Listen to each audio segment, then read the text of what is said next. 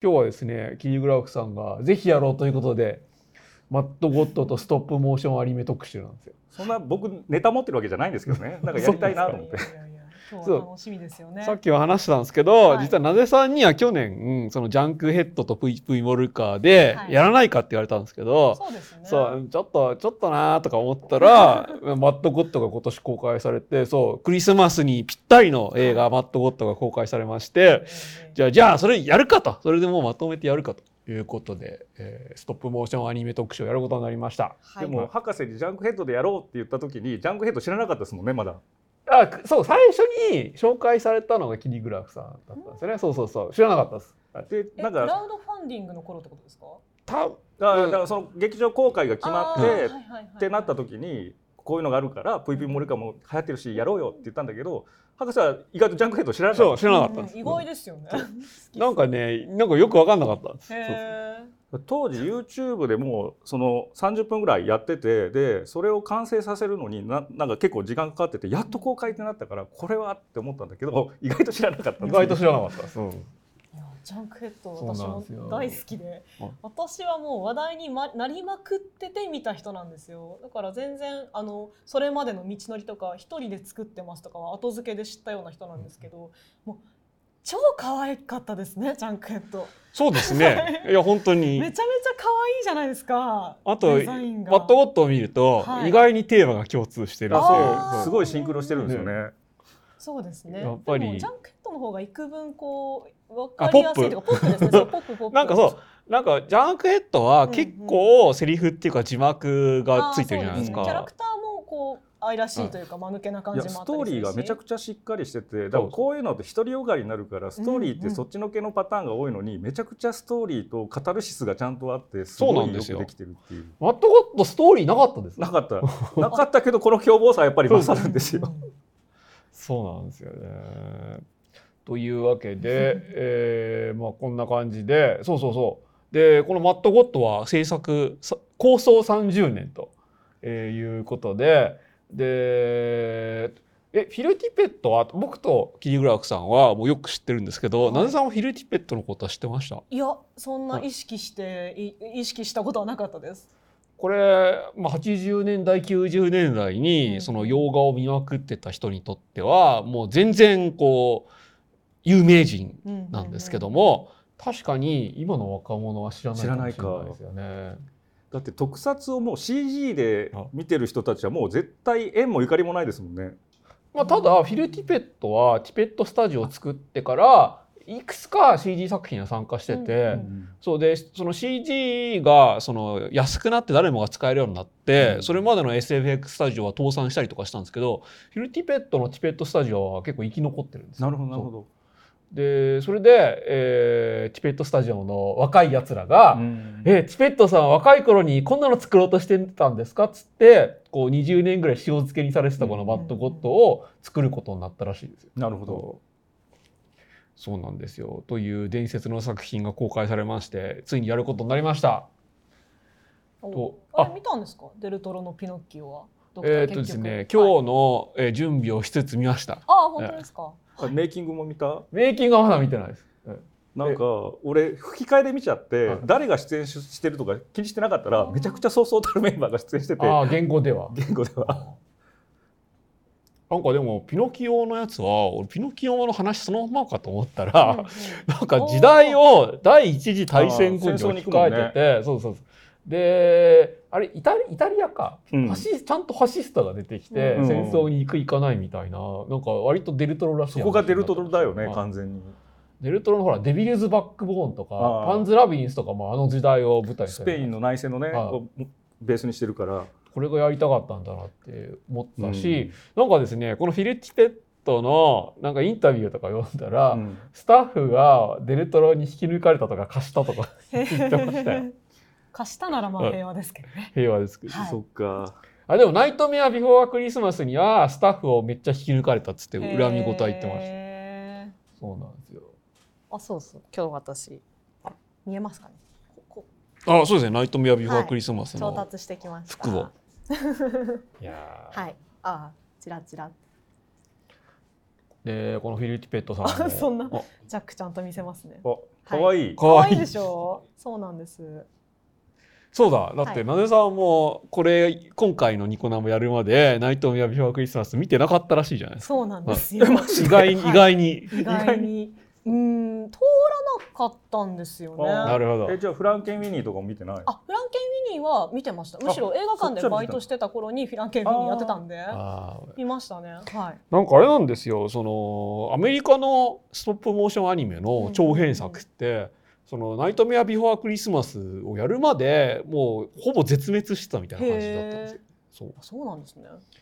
らそうで、あれでみんなびみんななんかなんか特にアメリカの、えー、ストップモーションアニメの長編はあれきっかけでいくつか作られる作られるようになったっていう感じがありますよね。そのメジャー作品としては。でフィル・チペットさんも若い頃はこんな感じだったんですけど。今はもう完全にドワーフになってて、うん、本当ですね、ひげなかったんだ若い頃。ちょっとあるけど、はい、そうもう完全にイギリスモデルトロ化ですよ。あ、本当ですね、はい、確かに。でなんかちょっと面白かったのがこんな T シャツができててなんかこの T シャツちょっと誰か買ってくださいよ。なんかレッドバブルで売ってましたな、なんかどうしようかな、買おうかな。袖が黒いな。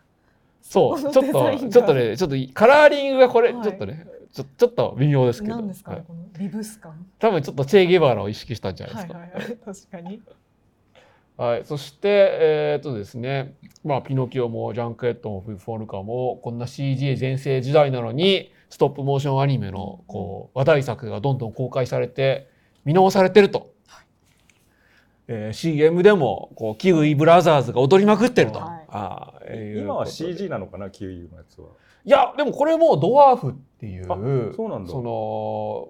日本の シージー アニメ制作会社が作ってるわけですけど、いまだにでもこれストップモーションアニメでやってるんですが、すごい。でもちょっとそう シージー と見分けつかない時がありますよね、綺麗すぎて。コンタクろっぴゃくはもう シージー になったもんね。あ、そうなんだ。あ、そうなんですね。ああ、もう不況が不況の波が。声もあの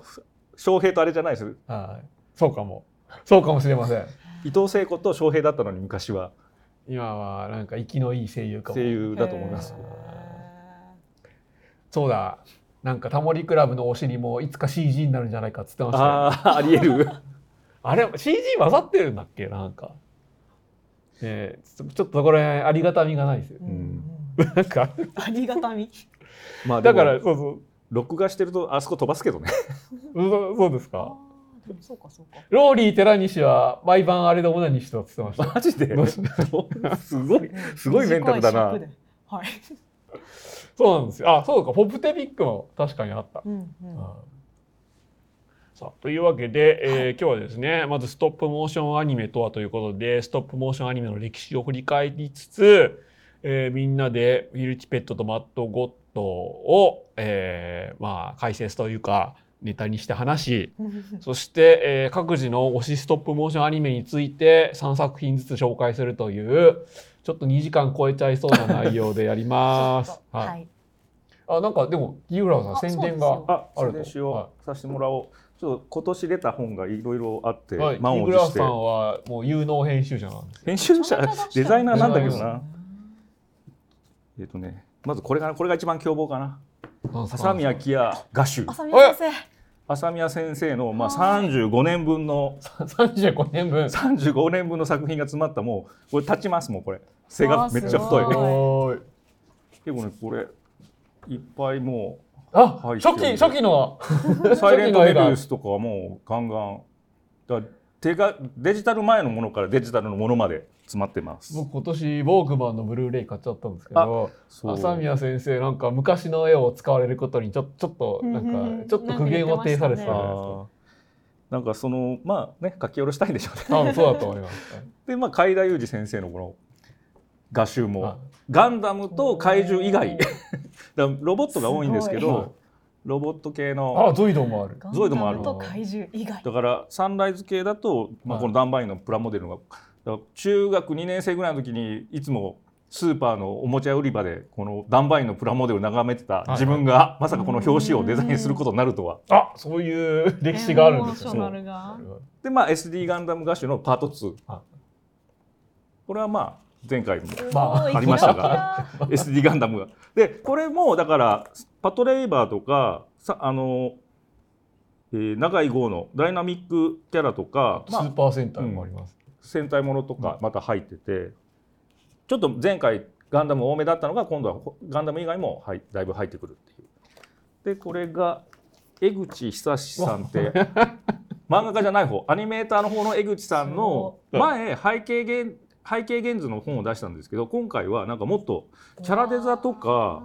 なんかメカニックデザインもとしてて江口先生は漫画を描かずにそんな仕事をされてるんですかあ違う江口久志違う江口久志アニメーターの江口久志タルレート君がいるからなんかそういう風にこれがまた違う江口久志です字が違うんですよここの死の字が、うん、だけど勘違いしてましただけどスプリガンの古い方のスプリガンのホームページにはこの名前間違えて表記されてますかわいそうにでなんかスプリガンの資料とかいっぱいあります結構ねだから一人の人がやってる割には背景とか本当メカデザインキャラデザイン版権ポスターとかやっててこれナルトのやつとか背景動画とかあるんですよえすごい、えー、そういうのって制作会社またげるんですよね背景動画でもすごいことになってるっていう最初ナルト入れられなかったので今回入れられることになってちょっとラッキーみたいな本当に制作会社をまたいでる、ね、そうまたいでるんですよめちゃめちゃまたいでるちょっと版権許可取りがめちゃくちゃ大変っていうすごい有能、まあ、俺がやるんじゃないけどね出版社の人がやってくれるんだけどこれはすごいっていうよんさつが、まあ、とりあえずの今年出ためぼしいところかなとめっちゃ仕事してるじゃないですかもうにねんがかりとかなんですよまあ朝宮さんのとかにねんがかりなんですよ結構ね、えじゃあさんじゅうさんねんの時から計画してたんですかそうしてたのにさんじゅうごねんごしゅうねん間に合わなかったっていうさんじゅうろくしゅうねんめに出したっていうなるほどそういうこともあるんですよ私朝宮先生のスペオペっていう漫画のフルートの話のフルートのモデルしましたよこういう私フルートを吹く人なんですよねでこうやって吹いてる写真をちょっとなせちゃん参考にしたいから送ってって言われてそうなんだ、はい、ちょっとまあ仲良くはさせていただいているので良かったじゃないですか朝宮、はい、先生は割とそういう若い女子とこう関わりを持ちたがりますよ、ね、そうそんな言い方いっぱいね私も朝宮先生のラジオにちょっと出していただいたりしてそうラジオとかやってるんですよね、はい、お世話になりましたね朝宮さんなんか自腹でいろんなメディアをやってるん で, そ う, そうなんですよ誰か出してやれよって思うんだけど本当にじ自腹なんですよねそれがねみんな聞いてくださいねはい、YouTube に全部放ってどうなんでしょうでもあれは別に趣味でやっててお金のためではなさそうな感じがする出会ってほしいなと思いますけどねはい。結構だから宣伝しないといけないからそういうメディアをいっぱいやるっていうなんかね、うんうんうんうん、誰か出してやれよっていう話なんですけどはいじゃあ、はい、こんな感じで、えー、ストップモーションアニメとはに移ります、はい、ありがとうございます、はい、というわけでちょっと歴史を振り返ろうと思うんですがまず原点としてゾエトロープというのがあります。でこれはですねその結局そのパラパラ漫画なんですけど、うんうんうん、パラパラ漫画をこう回転して見せる仕組みになってるんですけどそのあそれねうまく立たないんですよそう見せてあげようと思ったらダメだったそのこのシャッターっていうかこの窓のところからこう絵が見えてそれが一コマ一コマ映るようになってるわけなんですけど、うんなんかジブリに何だっけトトロピョンピョンってあるじゃないですか、はいはいはいはいはい、これ結局立体版なわけですよね、うんうんうん、でそのこのちっちゃい窓の代わりにこれはフラッシュになってて、うんうんうん、フラッシュが光るごとに、えー、そこの、えーまあ、人形だけが映るんで、うんうんえー、動いてるように見えるとで結局これがストップモーションアニメの、まあ、原点というか、うんまあえー、再現したような形になってるわけですであとこのゾエトロープ面白かったのはこの走る馬になってるんですけど、えー、今年ノープを見た方は分かると思うんですが多分これノープの映画の原点というところからその馬をこのゾエトロープに移してるんだと思います、まあ、そういうのを作ったんだと思いますあえてというわけで、まあ、映画も、まあ、そのセルアニメもストップモーションアニメもこういったものが原点になるわけなんですが、えー、つまりそのフィルムでも別に何でもいいんですけど画像を記録する間に物体を移動させると、うんえー、その記録した画像を映像として見るときにまるで動いているように見えるという技術と定義していいと思うんですが、えー、フィルムってそのにじゅうよんフレームあるじゃないですか、はいはい、そうですね。でそのうち一コマ一コマに全部違う動きをつける時もあれば、えー、普通のセルアニメでいうにコマ打ちさんコマ打ちみたいに、そのにコマ同じ画像を連続している、さんコマ同じ画像を連続していると。でそうするといちびょうがにじゅうよんじゃなくて、えー、じゅうに種類だったり、まあ、はち種類だったりで済むと、えー、いうのを、まあ、予算と、えー、表現に応じて使っているらしいです。うんでしかもこれって割と最近重要になってきて、今アバターハイフレームレートが公開されてますけど、はいはあ、これはなんか よんじゅうはちエフピーエス でこう見れるらしいんですよ、はいはあ、その劇場によっては。でテレビが確か ろくじゅうエフピーエス じゃないですか。あ、そうなんだ。はい、僕実はアバターハイフレームレートで見てないんですけど、うん、ホビットの冒険をこのハイフレームレートで見た時に、うん、ものすごいテレビっぽいからちょっと避けてたんですよね。うん、でもそうなんか動きが、はい、そのすごいテレビの動きみたいに見えちゃって、すごい安逆に安っぽく見えちゃうんです。でもこのインタビュー読んだら、はい、アバターツーのハイフレームレートはアクションシーンはよんじゅうはちで、えー、普通に会話してるシーンはにじゅうよんで、それはよんじゅうはちとにじゅうよん切り替えられないから、えー、会話してるシーンはにコマ同じ絵をよんじゅうはちフレームレートに入れるみたいなことをやってるらしくて、なんかやっぱこういうのを使い分けられるようになってきたんだなって思いましたよね。うんそうなんですよ。で今ゲームも ひゃくエフピーエス が基本だったりするじゃないですか。へーそうなんだ、はい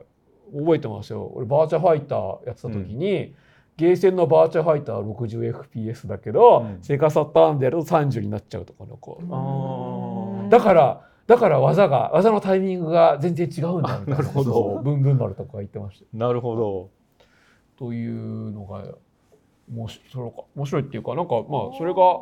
えー、ストップモーションアニメでも重要になるんだなと思います。で。アキラにじゅうよんまい描いてるとかでしたっけ？なんかそんなありましたよね。シーンによってはそうじゃないですか、うん、そのディズニーアニメはもともといちコマ打ちでやってて、で日本のリミテッドアニメはさんコマ打ちから始まったっていうのが有名ですけど、アキラみたいな劇場用作品は、えー、場合によってはにじゅうよんでやってんだと思いますよ。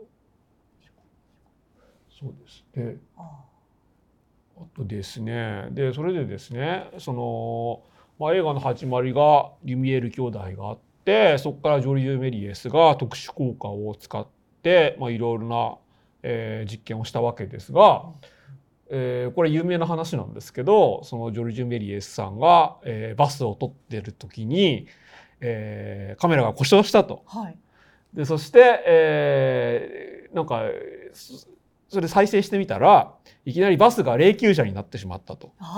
いう有名な逸話がありまして、それはカメラが直った時に目の前カメラの前にあったのがバスではなく霊柩車だったわけですが、それによってストップモーションという技法が発見されたという逸話があります。本当かどうか分かんないですけどね。で、えー、それを応用したこの「バニシング・レディ」っていう短編は、うんえー、この椅子の前に女性が現れたり、女性が白骨になったりするみたいな、えー、短編がありまして、このストップモーションアニメストップモーションの技法をうまく使った短編になります。でここから紹介するのはみんな YouTube で見れます。うん、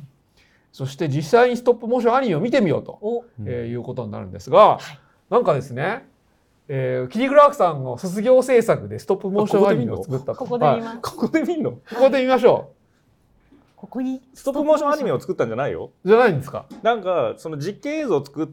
た中でちょっとストップモーション入れてみたりとかしただけで、はい、それはもうめっちゃ適当にやっちゃったんでちゃんとしてないです。そうなんですか。めちゃくちゃ適当なやつをちょっとやっただけで、ここで見るんだ。ここで見ましょう。はい。はい、お願いします。これちょっとゴッホをテーマにしてて、はい、はい、ちょっとゴッホが耳切るシーンをやりたいだけのために、そういう意味だったんですね。あ、おー、なるほど。この剥がれるが、これがストップモーションアニメでちょっとずつ剥がしていったと、燃やしたりとか、で背景もここ雷とかはこうちょっとストップモーションで、これあのダークマンのパロディなんだけどね。ああ、なるほど、そういう時代が。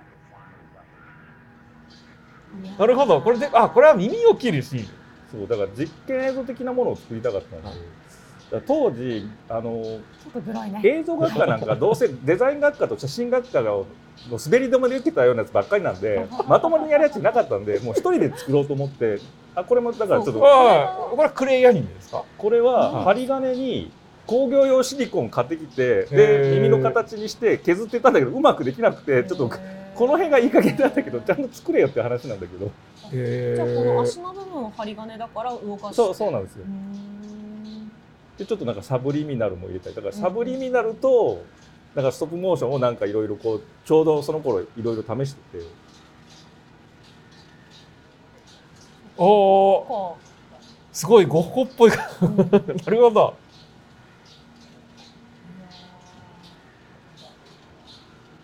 そういう意味合いがあったんです、ね、こういうのもあのコマ撮りにカチカチカチはちミリを持ってカチカチしながら撮ったりとかして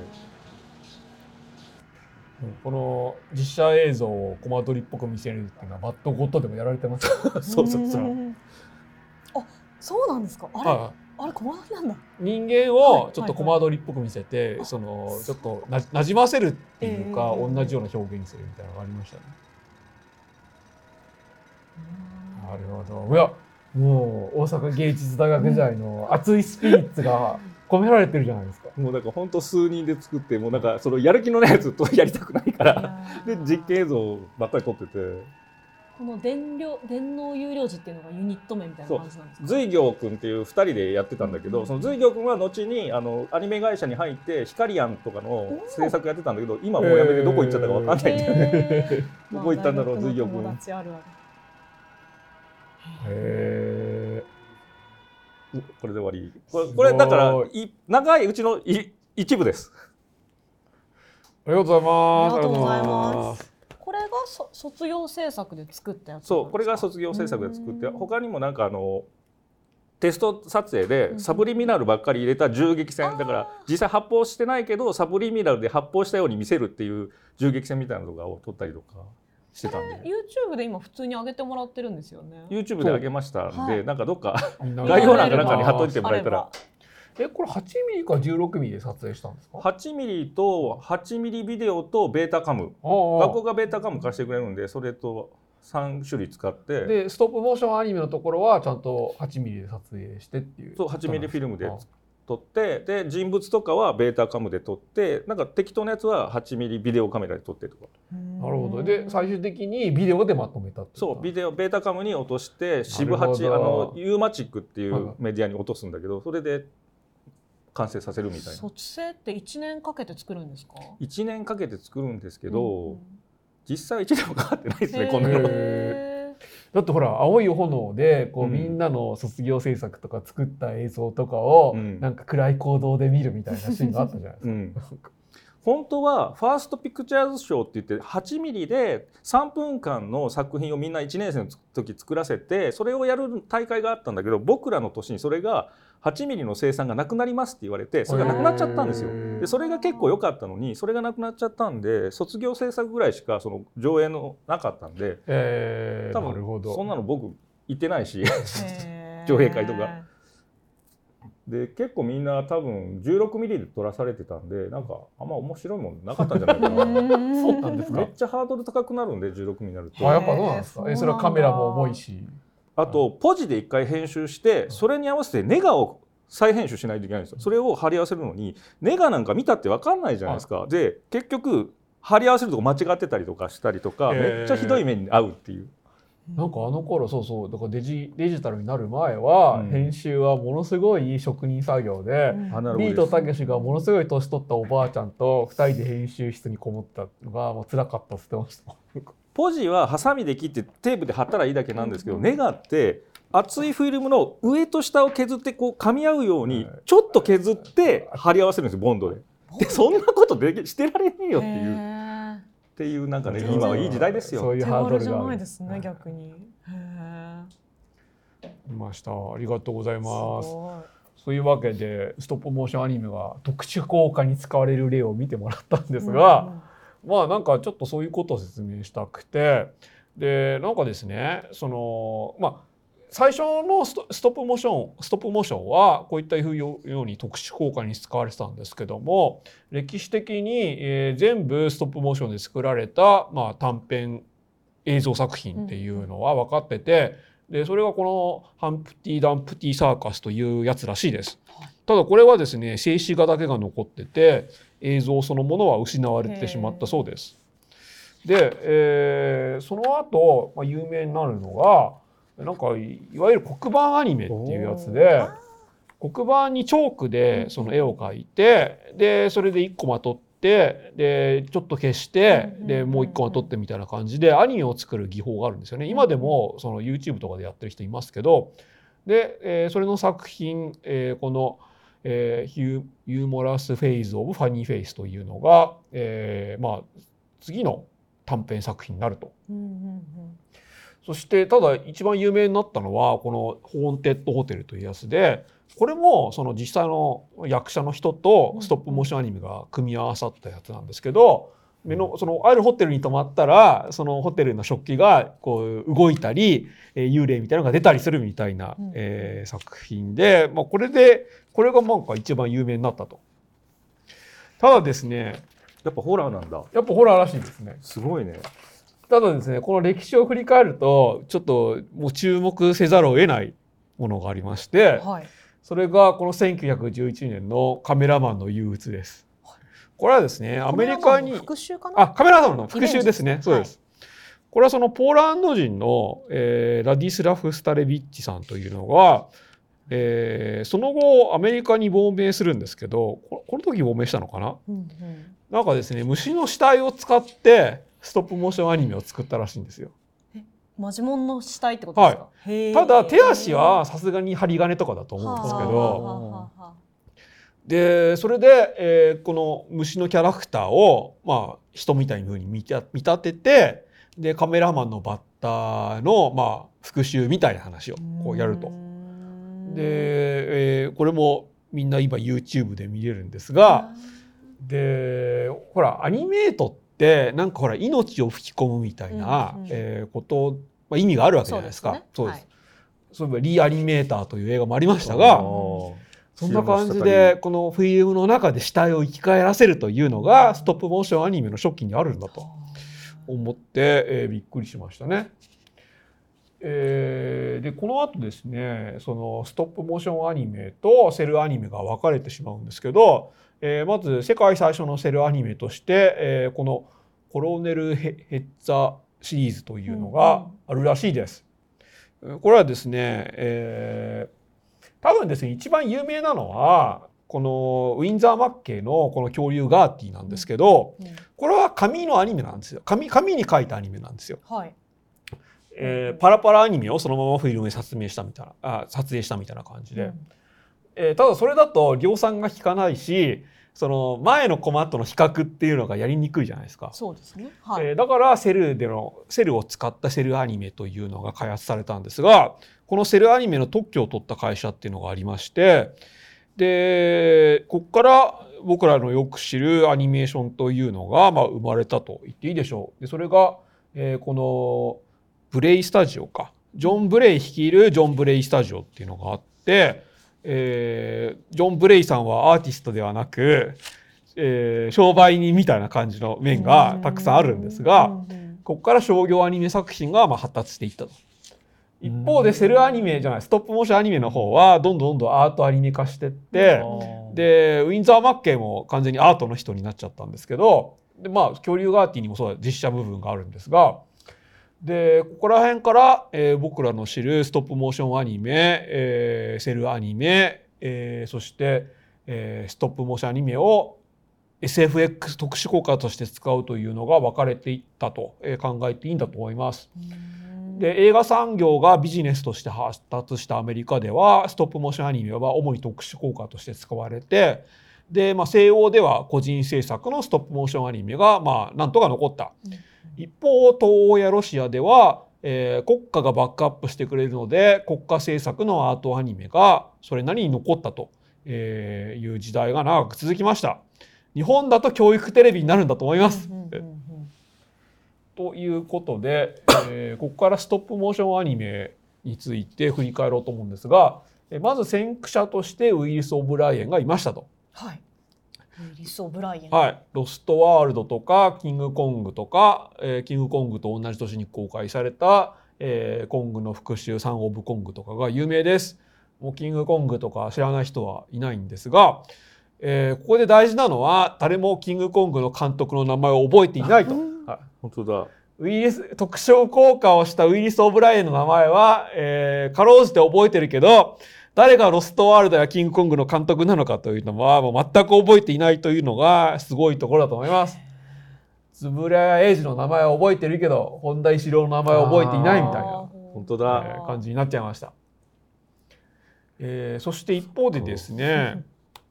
えーとまあ、アメリカに移住してきたジョージ・パルさんがパペトゥーンという技法を、えー、アメリカのストップモーションアニメにもたらしました。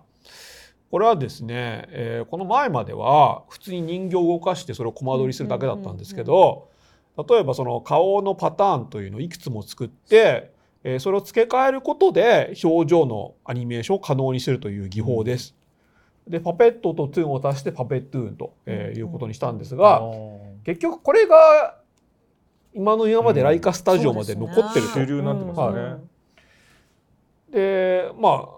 あれですよね、ナイトメアビフォアクリスマスも、えー、ライカスタジオライカの作品も、えー、同じ技法で表情を少しずつ変えたものを大量に作ってそれを入れ替えることで、えー、キャラクターの表情というのを表現するようになりました。キリグラフさん、あのデルトロのメイキング見たんですよね。うん、私も見たんですけど、デルトロのやつさらにこのほっぺたとかがちょっとこうなな何何シリコンって言ったらいいんですかね。だから、うん、こういう動きでそれをそのまま癖づけるというか、だから取り替え以外にも顔の表情を微妙に変化、うん、顔だけ粘土にしてるんですか、そのシリコンなんですか、ね、粘土って固まっちゃうのかな、まあ、とにかくこうグイッとやったらその形でとどまる、でまた戻せる、まあ、こういうことができるんだなっていうのをメイキングでやってましたね。なんか一方でベンダブルっていって、はい、そのシリコンの肉の中に針金を通してちょっと動かせるっていうのもあるわけですよ。はいはいはいはい、ハリーハウゼンとかはその後それも使うようになりましたけど、だからそれと組み合わせるともう無限の表現ができるわけですよね。そう。ただそれはラテックスが腐ってしまうんで絶対全然持たないっていうのもあるんですけど。まあこれですよね、このパペトゥーンとベンダ、ベンダブルっていうか金属製の骨格を中に入れて、うんうん、で、えー、動かすという技法を組み合わせるともう無限の表現ができるということになりまして、でウィリス・オブライエンの弟子だったレイ・ハリーハウゼンは結局、えーまあ、ベンダブルというか金属製のアーマー骨格を、えー、入れた、えー、クリーチャーを時代に動かすことでハリウッドの大作 エスエフエックス 作品に貢献したと、えー、いうことになります。で特に有名なのが、えー、このアルゴ探検隊のこのヒドラと、うんえー、骸骨兵ですよね。これが本当に、えー、みんなびっくりしたと。うんうん、マジでその骸骨動くのはやっぱりちっちゃい頃って本当って思っちゃうんで、そうですね、めちゃくちゃ怖かったもん。うん、だしそのなんかこれちょ、 ちょっと異常に手間かかってますね今見ても、うん、そのこのサイズのまず 人, 人形というか作ってるわけですよね、この骸骨の数だけ。あ、そうですそうですよ。まあ実際は こ, こんぐらいなんですけど、あ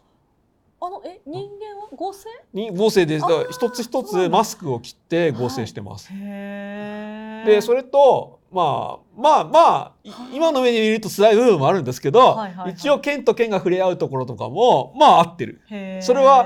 ハリーハウゼンが無理やり合わせたんですけど、はいはい、だからその見てると人間の方は割と手加減してるように見えるんですよね、はいはい、今見るとちょっと。でもまあやっぱやっぱそれはそれですごいんですよ。うんうん、だし、えーとですね、ちょっとこの撮影風、うん、撮影してるロケとかもちょっと今見るとね、もうちょっと答えられないものがありますよね。今こんな汚いところで撮影しないじゃないですか。汚いところこの汚こんな汚い洞窟で撮影しないじゃないですか。なんか、まあまあまあ、つ, ちょつまりその、はい、ミニチュア撮影する時の考慮と、うん、普通に撮影してる時の考慮を合わせる必要があるわけですよね。うんまあ、そうですね。で昔はこの白黒時代とかはあんまり気にしてないんで、これ YouTube とかで見ると分かるんですけど、うんうん、一言まあ一コマ露光が違ったりしてなんかチカチカチカチカしてるんですけど、もうこの時代になるとそういうのはやってられなくて、毎回毎回その露光を調整してるんですが、うん、だから、えー、人がこの洞窟とかで撮影するときはめちゃめちゃ明るくしてて、うん、でさらにこのフィギュアをこう動かすときはめちゃめちゃ明るくしてて、結果すごいどぎつい色になるわけですよ。もうそこが答えられるっていうのがありますね。えー、そして別に直系の弟子というわけではないんですが、えー、このウィリス・オブライン、レイン・ハリー博士の作品を見て奮起したフィル・ティペットが、えー、多分ですね、えー、その前にちょっと低予算の作品にも参加したんですが、一番有名になったのがこの「スター・ウォーズ」エピソードフォー、まあ、最初の「スター・ウォーズ」のデジャリック・ホロチェスになります。でなんか最初フィル・ティペットはそのカンティーナ酒場のモンスターが足りないんで呼ばれたらしいんですけど、ストップモーションができるということで、えー、このデジャリック・ホロチェスを作って、でこれはフォースの覚醒でもまたティペットスタジオがやってたらしいですね。うんそして、えー、次作 エーティーエーティー の大進撃で有名になり、えー、そして、えー、ロボコップのエイドにひゃくきゅうでこいつは天才なんじゃないかということをみんなが意識します。ちょっと今日エイドにひゃくきゅうのモデロイドを持ってこれませんでした。えー、なんかロボットなのに人間的な動きするんですよね。はい、エイドとかそうなんですよ。足がこうバタバタってなったり、うん、特にこの階段から転んで足バタバタするシーンも最高です。かめちゃくちゃ可愛い。これがね、これがリメイクにはないんですよ。ないんですよね。だから最後にそのこなんだっけあれコブラガンだっけ、はい、あれであこれかこれですよね。コブラガンで上半身破壊でプロペラがくるくるくるって回ってるっていうのがめちゃくちゃ可愛いっていうと、うん、あ矢さんはご覧になってないロボコップ、はい、なんかまあなんとかロードショー系でやってるやつを見る程度でちゃんと意識して見たことないかもです。そうですか、はい、じゃあこのエドにひゃくきゅうの可愛さには気づかなかったわけですね。あ気づいてないままに見てる感じですよね。でこの前にエドにひゃくきゅうがちょっと暴走して、はい、なんかイケイケビジネスマンみたいなのをこう肉片にしたりとかするんですよ。はいはいはい、そういうシーンがあった後で、はい、このエドにひゃくきゅうが階段から落ちて足バタバタさせるシーンとか見るとはあーとか思ってたんですね。子供がジタバタするみたいになるっていう、うんうん、それが可愛いみたいな。それがこれがストップモーションでやってたっていうことを知らなかったので見てるので、はい、なるほど。なんか、ね、予算がかかるから実物大のやつも作ったりしてるんですけど、はいはいはい、合成に予算がかかるから実物大を置いて、うん、もう演技の前に立たせてるとかあったりするんで、でそのそれをうまく使ってるんでやっぱ本物に見えちゃうんですよね。うん、そうそうそう、うん、そうなんですよ。そう本物に見えてたってことですからね。あいいじゃないですか、うん、バッチリじゃないですか。そういうことですよね。ちっちゃい頃とかにね、うん、でここら辺からですねフィル・ティペットのその、まあ、テクニックがどんどんどんどんこうアメリカのハリウッド映画を支えるようになって、で特にロボコップツーの試作ロボコップが自殺するシーンとかなんかもうあれ絶対ガム影響受けてますよね。あなんかもうねもう異常なんですよロボコップツーは、うん、ロボコップツーは話はなんかうーんっていう感じなんですけどこの エスエフ 特にフィリッチ・ペットが担当した エスエフ、まあ、そのストップモーションとかのシーンだけすごく出来が良くて、うん、でこれが我々の開発したロボコップツーですっていうの紹介するロボコップが新しいロボコップがもうどんどん自殺するシーンっていうのがあるんですけど、次々ね試作を紹介するシーンがあってどんどん出てくるんだけど、あれよく今考えたらあれマットゴットに繋がってますね。あそうかもね、はあ、確かにそのいびつな形のやつばっかり出てくるんですよね。そうなんです。でも最終形態完成したやつもいびつだけどね、あの形が。そうそうそう。今度このロボコップツーケインもモデロイドで出るらしいんで、あもう楽しみにしてますケイン、そうケインっていうんだよね。そうなんですよ。なせさん全然見たことない。うん、パンパン言われたワードにキャッチできないぐらいです、ね。はい。なんかそのちゃんと見てないんですね。ロボコップとそれ、はい、戦うロボが必要なんで、うん、前はエドにひゃくきゅうだったんだけど、うん、今回はそのケインっていう麻薬中毒患者みたいなやつをロボコップにするっていうなんかむちゃくちゃな話なんで。はい、そうなんですよ。で、えー、人道的に、はい。あまあ。ロボ主人公のロボコップももう人間をロボにしたんですけど、うんうん、でツーではその悪いロボコップみたいなのが出てくるんですよね。そういうことか、はい、で, でももっと麻薬麻薬王で麻薬中毒患者だからロボなのに麻薬を求めてて、ちゃんとその麻薬のカプセルを体内に入れたりするし、で顔が液晶画面になっててそこに表情が映ったりとかするんですよ、はい、というちょっと狂った作品なんです。狂ってますね。でただそのロボコップツーケインは最初のロボコップツーではなく、それまでに何十体も試作のロボコップが作られたんですが、みんな自殺したっていうのがあの映像で語られるんですよ。へー、そういうその狂ったシーンもちょっとマッドゴッドにつらなってると思います。なるほど。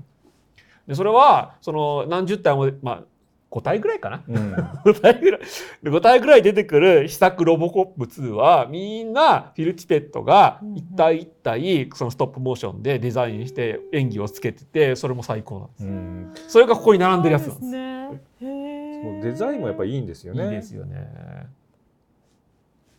え、これフィル・ティペット何歳ぐらい？えっとごじゅうよねん生まれで、はい、ロボコップツーがきゅうじゅうにねんぐらいじゃないか。そうですよね、きゅうじゅうなんねんとかなんでよんじゅう代後半か、うん、よんじゅう代後半ぐらい、よんじゅう代ぐらいですね。はい、ですね。そして、えー、とただですね、ストップモーションアニメにはちょっと重大な問題がありまして、それがですね、このモーションブラ発生しない問題です。マルコポロリじゃん、はい、今日マルコポロリの TVer 配信をしたらバッチリのバッチリの場面がありました、はい、だってこれ前回もやってたやつでしょ、はい、これこの回めっちゃ面白いよね。めっちゃ面白いです、えー、これはつまりですね、東野が、はい、えー、これロングコートダディ、あ、違う違う、タイムマシーンさんごうのタイムマシーンよく知ってます。お笑い好きなんですね。そうマルコポロリも好きなのよ。ああ、結構キングちゃんとか好きだったじゃん。好きです、好きです。もうこの辺めっちゃ好きなのよ。マルコポロリも毎週毎週楽しみだよね、うん、で TVer よかったよ。 TVer やってくれて大阪の楽しい番組がある、うん、でこれはですね、東野があのタイムマシンさんごうのポケットを剥がすっていうことをやってて、でも東野のポケットを剥がす仕草があまりにも早すぎるんでそのブレて映ってないっていうことなんですが、はい、つまりテレビの ろくじゅうエフピーエス でさえ捉えられないぐらい速い動きをしてると、うんうん、そのためにこのブラ揺れが発生してるわけですね。で人間っていうか実際のものの動きには必ずこのブラがその ろくじゅうエフピーエス でさえブラが発生してしまって、で全体の映像として見た時にそのブラがリアリティを生んでるわけなんですよ、うんうんうん、でもストップモーションアニメだとこのブラっていうのが基本的にはできない、うんうん、だからそのいっかいの撮影の時に、えー、撮影時間をわざと長くしてこう手で動かして人工的にブラをつけたりしてたんですけども、はいはいはいはい、えーまあ、それもやっぱりちょっと不自然みたいなのがあったり、一方向にしか一方向にしかつけられないという問題があるんですが、えー、それをフィル・ティペットは長年なんかどうにかしたいなって思って解決法を探してたんですが、えー、スター・ウォーズの、まあ、帝国の逆襲の前後で開発した方式が、えー、ゴーモーションです。でこれはですね、こんな風にトントンで最初に試したらしいんですが、えーまあ、最初期に試したらしいんですが、うん、えー、実際にこの棒とかをつけて、モーターをつけた棒とかを使ってこの人形を動かす、うん、でそれを高速度撮影して、まあ後でスピードを合わせるんですけども、ブラをつけつつ、えー、ストップモーションを可能にするという方式を編み出しました、うん、ただこの持ち手とかは後でマスク切って消さなきゃいけないんで、うん、ものすごく面倒くさい方法らしいんですが、しかしこれが結局ですね、ドラゴンスレイヤーだったりハワード・ザ・ザックだったりでものすごい効果を発揮して、フィル・ティペットアカデミー賞の上映になります。なんかモーションブラーの話、あのネットフリックスの僕らを作った映画たちっていうドキュメンタリー の,、はい、あのジェラシック・パークのあれを見ると分かりやすく説明してくれてます。あ、そうなんですね、うん、なるほど。僕はディズニープラスのアイエルエム 光と影で、あ、あのー、この後出るんですけども、フィル・ティペットがそのストップモーションのじゃなくて シージー をやるっていう時にものすごく泣きそうになるシーンを見ましたあとはそのこのウィローのツーヘッドドラゴンとかも有名なんですけど、今ウィローがディズニープラスでやってるじゃないですか。あ、そうなんだ。このツーヘッドドラゴンもどっかで出ると思ってるんですけど、どうなんですか。僕まだいちわしか見てないんですけど、ちょ、ちょっと楽しみにしてますね。えー、そしてですね、そのちょっとこれ有名なんですけど、えー、ストップモーションアニメーター全員ハゲる説っていうのがありましてやばい、はい。でこれやっぱりね、そのものすごい光量を使わないと、うん、えー、絞りを絞って撮影できないわけですよ、うん、でさらにそれで長時間、えー、少しずつ人形を動かさなきゃいけない、うん、そうするともうどんどんどんどんハゲてくると、えー東欧ストップモーションアニメ界の、はい、えー、先駆者と言っていいヤン・シュバンクマイエルさん、はい、そしてヘンリー・セレックさんも、まあ、挙げる、うん、当然、えーまあ、ハリー・ハウゼンもフィル・ティペットも若い頃から挙げてるというわけで、ストップモーションアニメーターは全員挙げる。ジャンクヘッドの人もそうですよね、堀さんは。確かに、うん、光のせいだったんですね。と光のせいかストレスのせいか、両方だと思うんですけど、思ってたんで、光だったんだってすごい納得感、両方両方だと思います。ありました。ああ一方ででもここで僕らはねちょっと不思議に思うわけですよ。うんうん、えでもライカスタジオのトラビスさんはハゲてなかったよね。この人実はあんまり仕事してないのかな。そ, そこで測るの？ ど, どう思います？えなんて答えたらいいんだこれ。俺はライカ・トラビスは実はあんまり実制作に参加してない説をこう考えてるんですけど、どうなんでしょう。ずら、ずらではない。なんかこの単発のずらは無理だったの、ね、はい。確かにね、大変なとこ全部部下にやらせてる可能性はある。可能性がそう、全員社員にやらせて、うん、自分は編集こうコーヒーとか飲みながら、うんね、ノンリニア編集、そうノンリニアのところしかやってない、うん、やってないような気がしますね。まあね、わかんないです、どうなんでしょうはい、頭で今後は判別できるんだなということが分かりました、はい。えー、そしてですね、一方でやっぱりストップモーションアニメってね、こう魅力的な技法なんで、低予算だけどどうしてもストップモーションやりたいという監督がもうどんどんもういっぱいいるわけです、はい。だからですね、まあ、ピラニアも死霊のはらわたもすごい低予算なんですけど、えー、そこでストップモーションアニメが使われました。ピラニアではノンクレジットながらフィル・ティペットが、えー、ストップモーションとか造形も担当しましたし、出演もしてるんですよね。確かしてます。なんか、えー、最初の方かな。あなのにノンクレジットなんだらしいんですよね。でえー、っとですねでこれ死霊のはらわたはクレイアニメが使われてるんですが、えこれとヤクルトみるみるが、うん、なんか説明使われたんですか。なんかあの昔テレビ見てて、そういう特撮とかのテレビよくやってたんですよ。でその死霊のはらわたのこの朽ちていくシーンが、うん、その粘土でやってるんですよって説明して、ヤクルトみるみると一緒ですよって、なるほどって腑に落ちて、だからそのこっちとしては粘土って一色っていうもののイメージがあるじゃないですか。なるほど。僕らが使ってたのは油粘土だったりとか、うん、一色の粘土をこうこねくり回すのイメージだったのが、なんか色をつけてこう動かすとこんなにリアルなものができるんだっていうちょっと驚き、うんうんうん、なんかそう言われるとこのヤクルトみるみるとこれがすごい邪悪なものに見えてくるあ邪悪だよね今見ると邪悪だよね見てる人でヤクルトみるみるの シーエム 見たことない人の方が多いのかな。あこれもね YouTube で見られてる気がする、ね、うん、YouTube で結構転がってます。いやなんか割とねほのぼのした シーエム なんですけど、なんかこのね、そのいろんな不定形の顔が岩からこうどんどんなんかこれ人面みたいな感じにちょっとそうやると見えてきますね、うん、この番組おっさんしかいないから見ていますヤクルトみるみるはね本当ね脅威でしたね。確かにストップモーションアーティストで外国の方で女性監督ってパッと出てこないですね。なんか日本だとね一人いるんですよ確か。あ今コメントにも出してもらってますけど、うん、コンタクトの シーエム 作ってる曲がりふみこさん、えー、曲がりふみこさんか。そうですね、はい、確かに女性ほとんどいない。あでもいるよ、なんかね畑俊子さんとかね。あそれ日本人ですね、うん、それもね。あか海外ってこと、うん、そうですね。あメイキング映像とかにはよく出てくるからいるんでしょうけど、まあそのうち生まれるんじゃないですか、ね、うんうんハゲるからハゲるからやとか女性が女性はハゲを気にしてやらないんですか。まあ、うん、女性をはげるかを確認しないとな。さらにもう本当低予算の極まりですけど、鉄道でも使われてると。えこの後ヒルコでも使われてませんでした？ヒルコも一応あの最後 の, のヒルコのガーって出てくるとこがストップモーションだったんだけど、あそこぐらいなんだよね。だからこっちとしては鉄道を期待してるからもっとすごいのが出てくるかと思ったら、そこはやっぱりこう塚本晋也のすごいとこでちゃんと映画を撮る人だったっていうで今見るとやっぱり工藤祐樹の弟じゃん主役とかちゃんと演技なってるんだよ。他の多分テレビドラマとか見ててもめっちゃ下手くそなのにヒルコちゃんと演技できてるから、やっぱ塚本晋也すごいなっていう、演出でちゃんとやってる人なんだっていう。そうなんですよ。ヒルコも諸星大二郎が大好きだったんで、うん、あの時映画化ってなって、うん、えジュリーとか思ったんですけど、うん、今ほらなんか よんケー とかで再公開されたじゃないですか、うんうん、やっぱ意外に面白いな。面白いんですよ今見ると。そうなんですよね、うんだからなんか変に塚本晋也とかその期待して見ちゃうと、あ全然違うものだったってなるんだけど、今ちゃんと見ると多分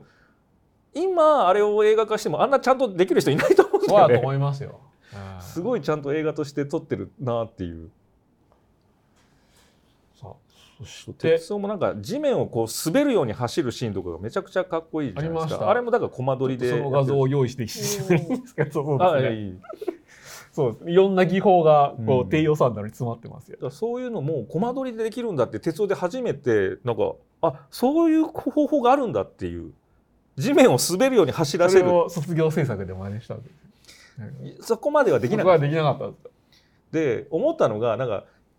ゴジラ対キングギドラでなんかサイボーグが走ってるシーンがなんか上半身こんなことしてるのがあって、あれが超ダサかったじゃん、はい、あれをもうコマ撮りでやれよって話なんですけど、うん、ああ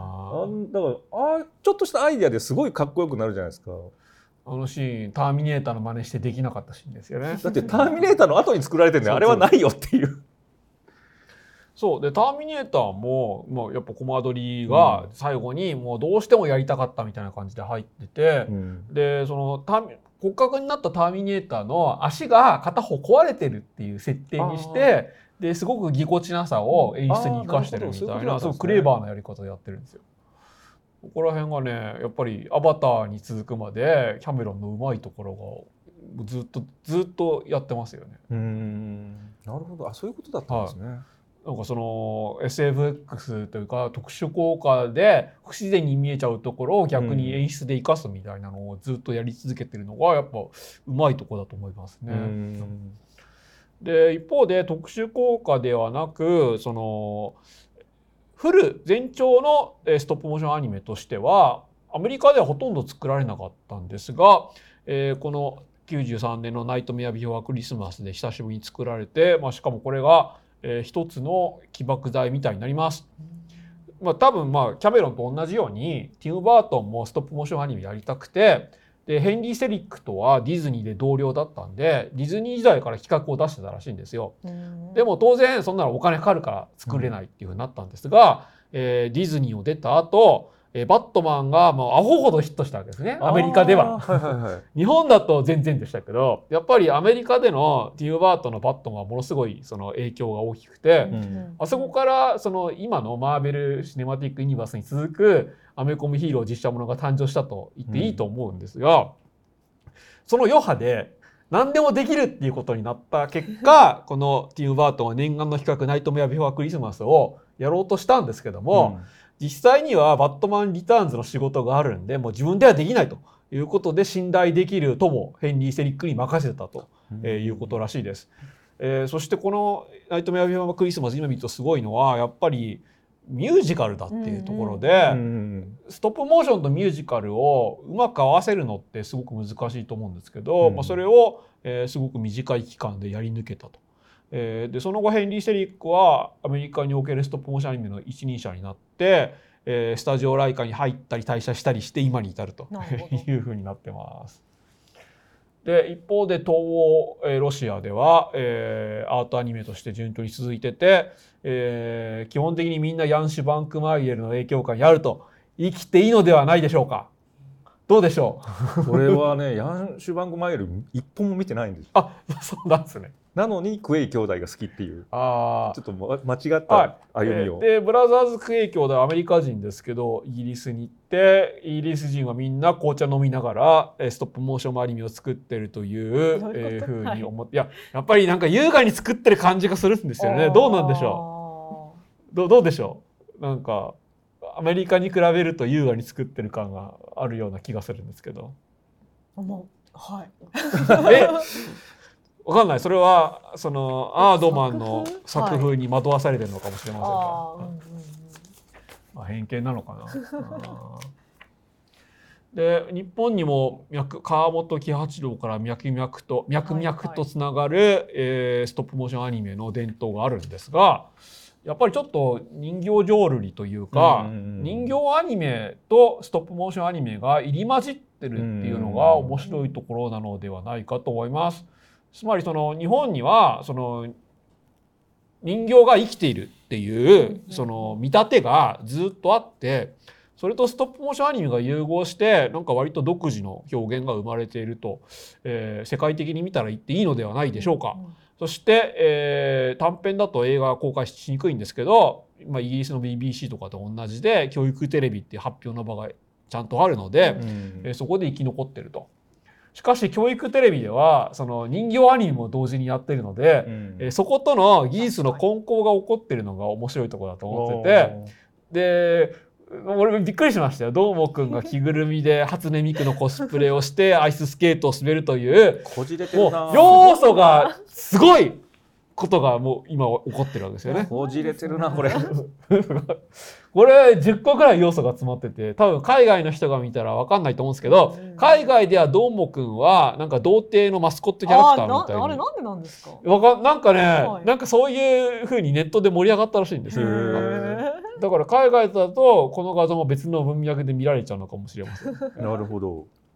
という面白い現象が起こってます。 エヌエイチケー だと最近あのプチプチアニメってなんか短いのあるじゃないですか、はい、あれちょっと楽しいんですよね。あれでもずっとやってますね。なんかハウスネイルとかからずっとやってますよね、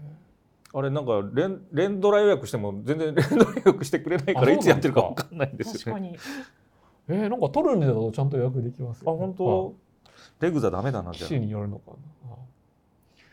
で一方でですね、ジュラシックパークからその シージー を エスエフエックス です シージーアイ が、うん、えー、盛んに使われるようになったわけなんですが、えー、最初ジュラシックパークは、えー、ゴーモーションでやろうとしてて、えー、それで、えー、シージー に変わってしまったので、えー、フィル・ティペットがものすごくショックを受けたというのは有名です。でこの時に私の仕事はもう絶滅だと、ね、恐竜のように絶滅するんだというのをスピルバーグが面白がって本編に取り入れたりもしました、はい、が印象的なセリフがそんな羊だったとは知らなかったです。でなんかこれはスピルバーグの性格がいいのか悪いのか悪いでしょ、分かんないですけど、だってこれもね本編でねグラント博士がこんな本当に恐竜が蘇ったら俺たちみたいな古生物学の仕事って絶滅の絶滅がなくなっちゃうよねって言ったのを皮肉っぽいマルカム博士がえそれは絶滅ってことみたいな風に言い直すっていうさらに意地が悪い感じで引用してるんですけど一方でえその時フィル・ティペットはえー、まるでそのコマ撮りの技法を シージー のえクリーチャーの動きに生かすというえー、ダイノソアインプットデバイス略して ディーアイディー という入力装置を開発しまして、まあ、これで、えー、演技をつけるということで、えー、フィル・ティペットの、まあ、職人としてのテクニックは生き残っていったという有名な逸話があります。でこれはですねその後スターシップトルーパーズで意欲を発揮してこれスターシップトルーパーズがフィル・ティペットの仕事の中でこう一番のそのいい仕事なのかなと思ったりもします。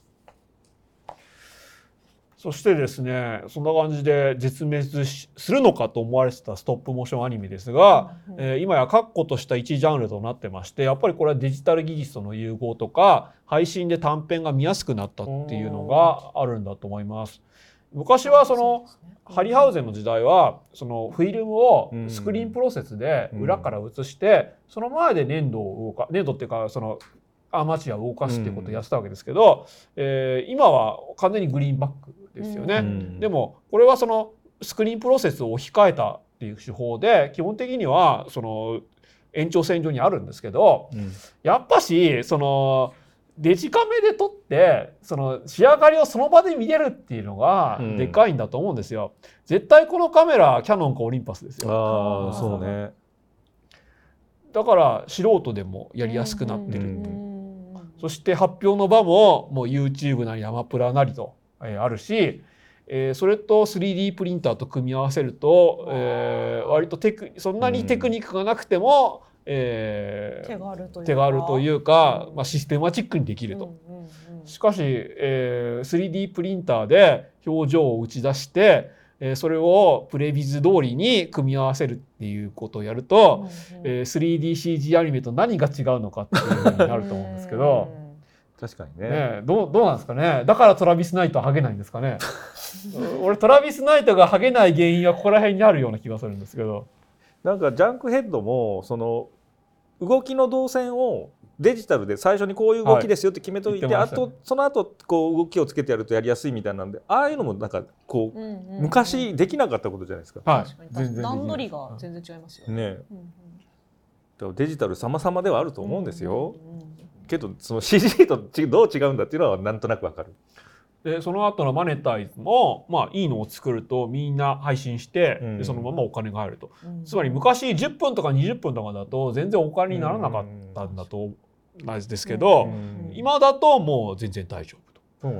ね、でもう本当にお金に困ったらクラファンもできるということで、うんうんえー、すごくいい時代になったのか、えー、ヤンシュ・バンクマイエルがもう呪いみたいな怨念を込めて作った シージー アニメが逆にできにくくなったのか、うんまあ、両方の面があるのではないかなと思います。まあ、ツイッターとかに上げてる人とかもいるもんね。はい、藤原、そうです、そうです。篠原健太さんか。そのガンダムとかフィギュアを使った篠原健太さんもそうですし、まあ、漫画家の篠原健太さんと同姓同名。そう、同姓同名かわいそうに。でこれちょっとびっくりしましたね。なんか小学ろくねん生がサカナクションをレゴで再現みたいなのもあって、まあ。どんな素人でももう根気さえあれば、そうですね、はい、取れるという時代になってきたのがすごいことだと思います。アニメ作るアプリとかもありますもんね。ありますね。うん、だから実はデジタル化で、えー、死んだのではなく逆に蘇ってきたというのが、うん、このストップモーションアニメの面白さの一つだと思うんですけど、えー、そんな中本当に蘇ってきた作品が、えー、マッドゴッドです、はい、待ってました戻ってきました待ってました。これはちょっとねちょっとここもうちょっと有料で無料でやります、はい、えー、っとどうでしたマッドゴッドああでも面白かったですよ。あの今俺、はい、ストップモーションアニメがデジタルで蘇ったみたいな話したんですけど、えーえー、それとは全く違う文脈で蘇ったじゃないですかまあ、そう、そうですね、はいはい、全く違う文脈で、はい、ちょっとびっくりしましたね。本当にこう見たことのないものを見せられたっていう、まさになんかそんな感じの、うん、だから映像でなんかまだこんなことが あ, あるんだっていう。そうなんですよね。そうなんですよ。でつまりフィル・ティペットはずっとそのハリウッドでその有名クリエイターと一緒にやってきたわけなんですけど、やりたい放題になったらなんかこんなこんなヤンシュ・バンクマイエルみたいな、うん、その作品になるんだっていうのはね、うん、びっくりしましたね。これってそのなんか紹介に死後の世界みたいなこう死体とか血肉がみたいなのよく書かれてますけど、うん、それっていうのはフィル・ティペットが説明してるんですか？なんか別にそれに限ったわけでもなさそうだなと思いながら見てたんですけど、フィル・ティペットが説明してるのはですね、なんかまずヒエロニムス・ボッシュの世界観を映画化したいっていうのが、はいはいえー、ずっと少年の頃から思ってたらしいんです、うんうん、このマッド・ドリームズ&モンスターズというフィル・ティペットの仕事を紹介した本と、あとこれの映画版があるんですけど、そこで言ってて、でこのヒエロニムス・ボッシュは、えー、ベルセルクとか、えー、他にも影響を与えてますし、はい、でそういえばボッシュもあとそのバベルの塔出てきますけど、ブユーエルスもオランダ人なんですよね、うんうんうん、でヒルチでなんかインタビューで答えてるのはいろいろねギレルモ・デルトロとかスピルバーグとかと仕事をしたけど、うん、一番影響を受けたのは当然バーホーベンですって言ってて、うん、なんかやっぱみんなオランダのやりたい放題から影響を受けるんだって思うんですけど完全にこの肉体破壊と、うん、そして再生みたいなのが、うんえー、今回の映画にあります。だから地獄の世界というよりもやっぱ悪夢の世界みたいな感じですよね。でえっとですね、えー、そうそうこれいいや。でなんかどうもですねその悪夢を見たらそれをメモに書き留めてで作品に生かすみたいなのをフィル・ティベットもやってるそうで悪夢を見たらメモ、はい、でこれはいろんな人がやってて、はい、やりすぎるとなんか頭おかしくなるらしいんですけど で,、ね、でもジェームス・キャメロンもやったっつってましたよ。へー、でそれでその他の作家とチャネリングするんだっつってて、えー、例えばまあボッシュボッシュの時代にその天然痘が流行ってこのペスト帽っていうのペストマスクっていうのがえみんな被ったんですけどこのペストマスクを被ってるの主人公とかにせんいちねん宇宙の旅のえ惑星直列とえスターチャイルドであるとかえグルーチョマルクスと格好時計とかをまあその映画のモチーフとして生かしたと。そしてさらに最初の方でこの エスエフスリーディー のえまあ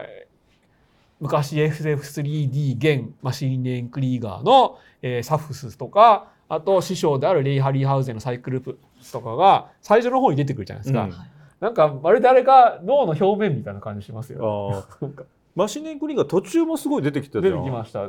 どなんかあれは意味あるんですかね。なんかねそばにあったからなんですかね俺は多分便器に似てるから使ったのかなと思ったんですけど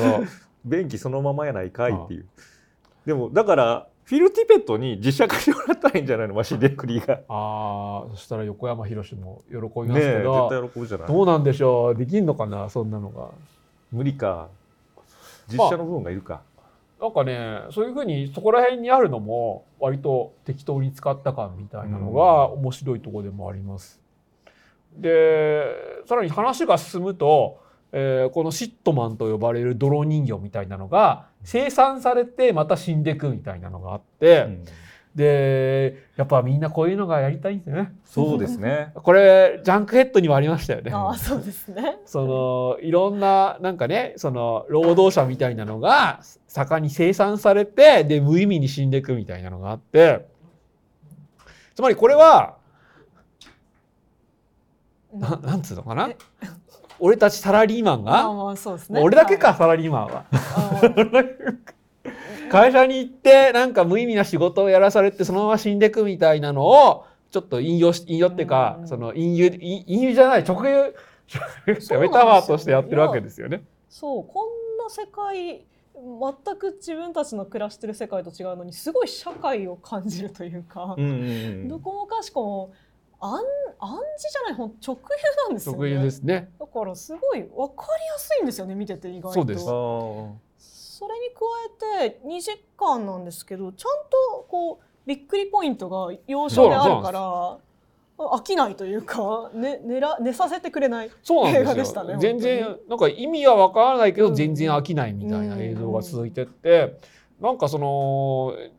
ちょっと一つのシークエンスみたいなのを作ってでそのままもうでもお金ないからできないなみたいな書いてほっとくみたいなのを何回も繰り返した後その話がかろうじてつながるように合間のシーンを作ったっつっててだからこんなバリエーション豊かな悪夢みたいなのが延々と続く映画になってるんだと思います、はい、だからアート系と明らかに違うのはどのクリーチャーとかシーンもめちゃくちゃかっこいいしめちゃくちゃグロいんだよね。そうなんですよね。そこがなんかツボだから結構そのヨーロッパ系のね、はい、アート系の人のやつだとちょっと独りよがりななんか感じがするのにだからどれもかっこいいっていう出てくるものがなんかいっ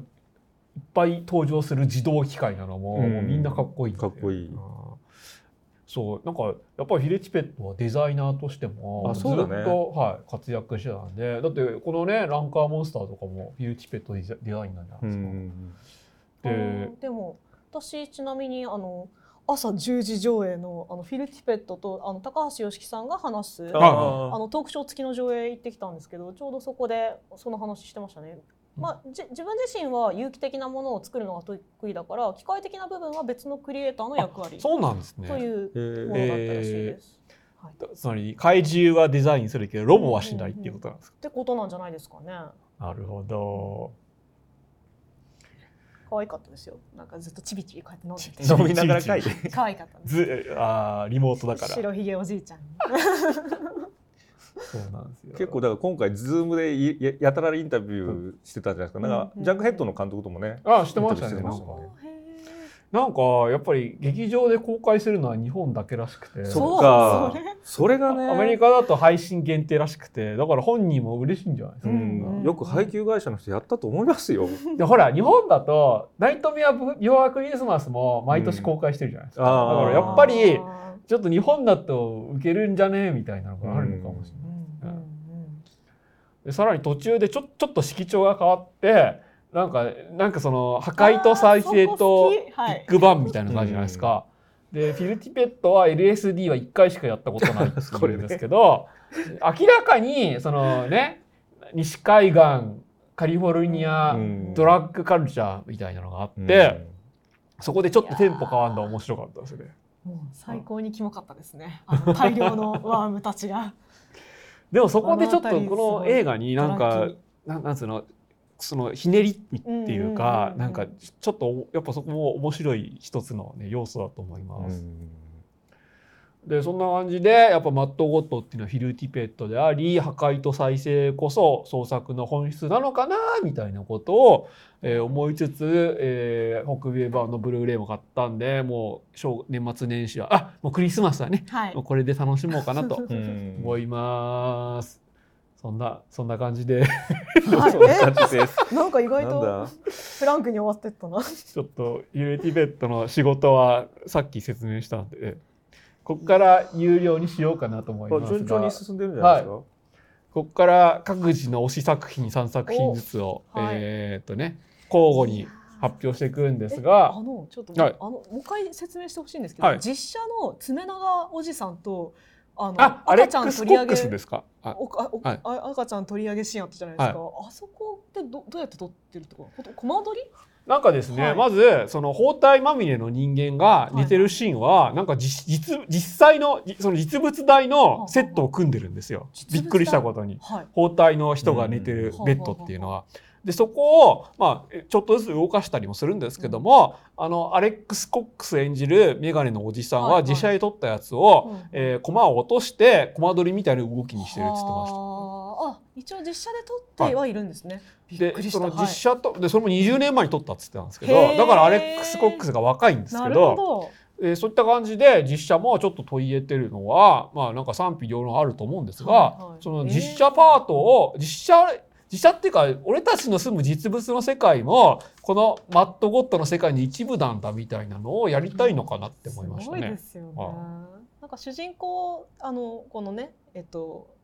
マスクかあベストマスクのそうそう、はい、彼は途中で、まあ、ちょっと退場みたいな形になる退場なのか生まれ変わりなのか俺は生まれ変わりだと思うんですけどいいです、ね、つ, つまり途中でちょっと話そのちょっとその、えー、もともそれ最初の話をしましょうっていうことで、あのアレックス・コックスみたいな人があのペストマスクなのかガスマスクなのか、まあちょっと判然としないんですけど、あのアサシンと呼ばれるその調査員を地下世界に送ると。で、はいでえー、ちょっと話が元に戻って送った経緯を説明するしますよっていうことをやるんだけど、途中でさらわれてなんか、えー、下下沈みみたいなさせられて強制的に赤ん坊に生まれ変わらされると。それがまるででも そ, その後世界そのものが破壊されるじゃないですか、うんうんうん、だから個人的な、えー、死と再生と世界の、えー、再破壊と再生っていうのがシンクロしつつまた新しいものが生まれますよという適当な話にしたってわけだっていう感じですよね。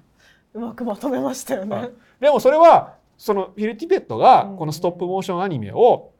その作る時の、まあ、心構えというか価値観そのものなんでしょ、うんうん、そのなんか自分も双極性障害にちょっと患ってて、でも双極性障害だからこそ少しずつその人形を動かす作業っていうのがもう全然苦にならないところが楽しすぎると。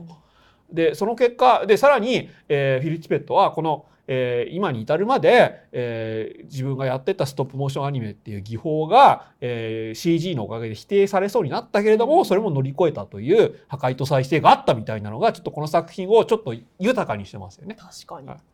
というようなことを、まあ、多分本人は意識してないんですけど見ると想像しちゃうっていうところがちょっと面白いところだと YouTube の方でコメント書いてくれてる、はい、私と同じ回に多分いらっしゃったんでしょうね、えー、まあこういうへ変なんですよね。ちょっと変わった映画っていう言い方してたかな通訳の方は変わった映画見に来てくれるのは日本のお客様だから受け入れられるなら日本だと思ったみたいなこと言ってましたね。嬉しいですね、はい、でアメリカはこう保守的で退屈な作品を好むって言ってて、なんかそれはお互い様だよと思いながら聞いてました。スターシップトルーパーズツーの話はしなくていいの？あースターシップトルーパーズツーは同じ監督とは思えないほど保守的な作品だったでも俺結構好きだよあれ。あれはそのミステリーとしてまとまってますけど、うん、俺たちがスターシップトルーパーズに期待するものは一つも入ってなかった。そうね、そうね、そこは全然入ってなかったね一つをだからね、ちょっと低予算ミステリー映画として面白いんですけど、うん、うんっていうあれだけ長編監督デビューしてあれ以来、以来なのこのマウンドゴッド。そうですね。そうなんだ。だからあれ多分そのちょっと映画監督の仕事を学びたかったんじゃないですか。どっちかっていうとそのスターシップトルーパーズスリーの方がまだ面白い。まだ面白いね。確かにマローダー出てくるし。そうなんだ。そしてえっと告知をしないといけないですよね。あ、そうですね。大事な大事な告知をしないと。なんかどうですか。もうあそうそうあのあれだ。次回なんと町山さんがうちのチャンネルに出てくれます。はい、おめでとう。さらっと言い過ぎじゃないですか。すごい、えー。やっててよかったね。まま、何を待ってたんですか。いやいやこんだけ長くやっててよかったよ。そうですね本当にね、はい、なんかでも町山さんいろんな番組っていうかいろんな放送に出たいらしくて。あそうなんだ。はいで急遽いちがつよっかに町山さんをリモートで呼んで。いちがつよっか近いですよね。近いです。すぐです。映画ベスにせんにじゅうにねん映画ベストじゅうをやることになりました。やったー。なんて一般性の高いテーマ。これわざと選んだんですけど、はいはい、というわけで今入っても損しないで。アニメはその中に入ってるんですかね。ああ僕がじゃあ何か入れますか。あはいぜひ。にせんにじゅうに結構アニメ映画良かったのでいろいろ。俺もうすずめの戸締まりのことしか覚えてないな。えー、そうか。スラムダンク見てないですか。スラムダンクこれね前も言ったんですけど。俺ジャンプのスポーツ漫画あんま好きじゃないんですよ。あスラムダンクはがっちり世代なんですけど、はい、あ, あそうかそうかそうかド直球途中で読んでやめたりしたんですよね。ちょっとねまあまあまあちょっとそこはお楽しみに私にかいも見に行っちゃった。 そ, そんなすごかったんですか。いやもうあそこに、ね、特集したっていうのもあるんですけどもう素晴らしかったです。映画体験なんか読んでない人でも楽しめるっていう。そうそうそうそうなんですよ。あじゃあ見に行こうかな。ぶっちゃけもうキャラ名とかもう分からなくても分からないまま書いていただいても結構というストーリー構成になってるのでじゃあちょっと無理して見に行こうかな。無理して見に行っていいんじゃないですか。鏡の古城の方が楽しみです。えー、そうなんだ、ね、ってちょっとわかんない。鏡の古城面白いのかな。大友以来の原作者が監督じゃないの。そうですよ。ああそっかすごいんじゃない。大友以来ではないと思いますけどじゃないの。いくつかあるとは思いますがだってもう記憶に残ってないんじゃないそういう人たちって。モンキーパンチ監督ルパン三世とかあったじゃないですか。ああもうそういうのはさいいじゃんはい、町山さんとはにせんにじゅうにの映画ベストじゅうをやります。新年ですし、はい、楽しみ、楽しみだな、はい、あ、鏡の古城良かったんだ。へー、はいはい、さあ、えー、あとは、あとはふたりが何かあればあ、はい、ファーストスラムダンク特集そこアニがやりましたっていうのとそこアニはいちがつついたちから配信やるんでそれはタイガー&バニーツーを特集します。あとはにがつは私、まあ、久しぶりに人前に出て朗読をやることになりそうなのでよかったらツイッターとか見といてください。はい、今、えーと、金子裕二さんという背景美術家の人の画集を作っててあの王様ランキングとかククルス・ドアンの背景をやってる。それがにがつにじゅうににちぐらいに発売かな。ちょっといろいろトラブルがあってどうなるかわからないですがちょっと担当編集者がページ数を間違えて発注してたので今ちょっとえらいことになってます、えー、出ればいい、いいなぐらいかな。じゃあそんな感じで、えー、ここから有料になりますし、えー、みんな今入っても損しないでそうそうということでひとまずコメントにニャッキ世代ですっていう人がいるので私ニャッキ世代の話するんでぜひお願いします。そんな感じでひとまずさよなら。さよなら良いお年を、はい。